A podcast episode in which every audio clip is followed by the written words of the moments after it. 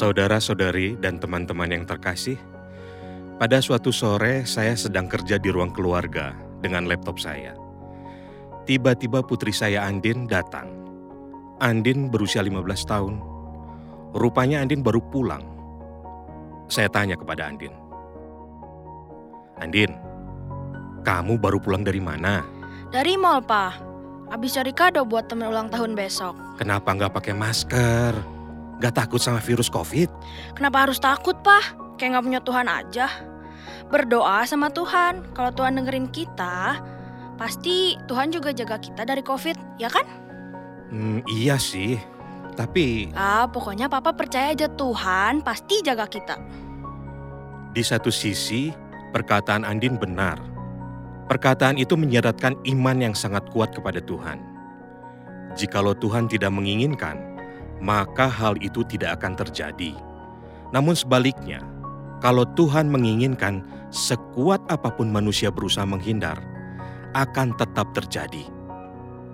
Kalau gitu, buat apa juga masker atau protokol kesehatan? Kalau Tuhan tidak menghendaki, kita tidak akan terkena COVID. Tapi kalau Tuhan menghendaki, udah pakai masker, rajin cuci tangan, ngatur jarak, menghindari kerumunan banyak orang, tetap aja terjangkit COVID. Ah, tapi apa benar gitu ya? Kalau saya mengamini pendapat Andin, jangan-jangan saya sedang menjerumuskan dia ke jurang penderitaan.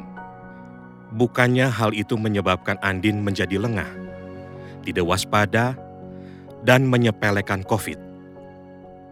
Sederhananya, kekeliruan memahami arti kata iman kepada Tuhan, pendapat cukup berdoa, akan menghilangkan kewaspadaan terhadap ancaman virus COVID yang sudah terbukti mengancam jiwa manusia di dunia ini.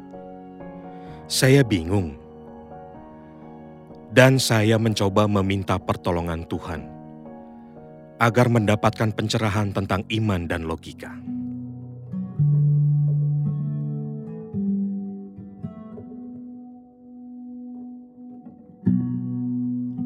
Malam hari di meja makan, saya mencoba berbicara kepada Andin. Istri saya ikut mendengarkan. Andin, Papa mau tanya nih. Papa ini mau nyebrang di jalan yang rame dan banyak kendaraan lalu lalang dengan kecepatan tinggi. Tapi Papa malas ke tempat penyeberangan. Eh, Papa cukup berdoa kepada Tuhan, meminta perlindungannya. Papa percaya 100% Tuhan pasti akan menjaga Papa. Dan pasrah pada Tuhan sesuai kehendaknya. Setelah itu, Papa sembarang nyebrang. Papa nggak takut, kan Papa punya Tuhan. Kalau Tuhan berkehendak, Papa selamat, pasti selamat. Kalau Tuhan berkehendak Papa celaka hari itu, gak usah nyebrang juga pasti kena celaka, ya kan? Jadi Papa gak perlu melihat aturan dan tempat untuk nyebrang. Pertanyaannya, apa Papa akan selamat atau kena tabrak? Mendengar pertanyaan itu, Andin melotot. Istri saya memperhatikan dan ingin tahu jawaban Andin. Papa ngaco nih. Ya pasti kena tabrak lah, Pak. Pakai logika dong. Masa jalan seramai gitu papa nyebrangnya sembarangan? Tapi papa kan udah berdoa dan beriman. Percaya kepada Tuhan. Beriman sih beriman, Pak. Tapi nggak gitu konsepnya. Itu namanya nantang Tuhan kan, Pak? Saya tersenyum. Kegalauan saya sudah terjawab dengan jawaban Andin. Istri saya mengedipkan matanya sebagai pertanda setuju.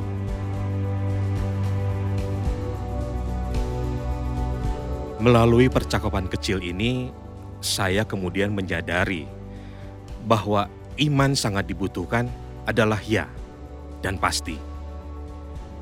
Iman yang sejati akan membuat kita berharap dan terus memandang kepada Tuhan di tengah segala keterbatasan dan kelemahan kita. Namun Allah pun ingin kita berhikmat, karena hikmat yang sejati pun datangnya dari takut akan Allah. Amsal 9 ayat 10. Hikmat seharusnya selaras dengan iman, karena iman pun datangnya dari Allah. Hikmat dapat menolong kita agar kita bisa beriman tanpa harus mencobai Tuhan. Seperti menyeberang jalan yang ramai hanya dengan berdoa. Saya teringat Lukas 1 ayat 9 sampai 12. Di situ iblis mencoba Yesus untuk ketiga kalinya.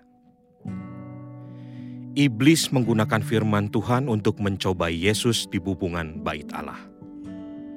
Seolah-olah iblis berkata, Emang Yesus nggak punya bapak? Emang nggak percaya sama bapak di surga? Kalau bapak nggak pengen Yesus jatuh, ya nggak akan jatuh. Jadi berdoa aja, terus lompatlah. Pasti selamat kok. Yesus tidak mau melompat, tapi dia berkata dengan tegas, ada firman, Jangan engkau mencobai Tuhan Allahmu.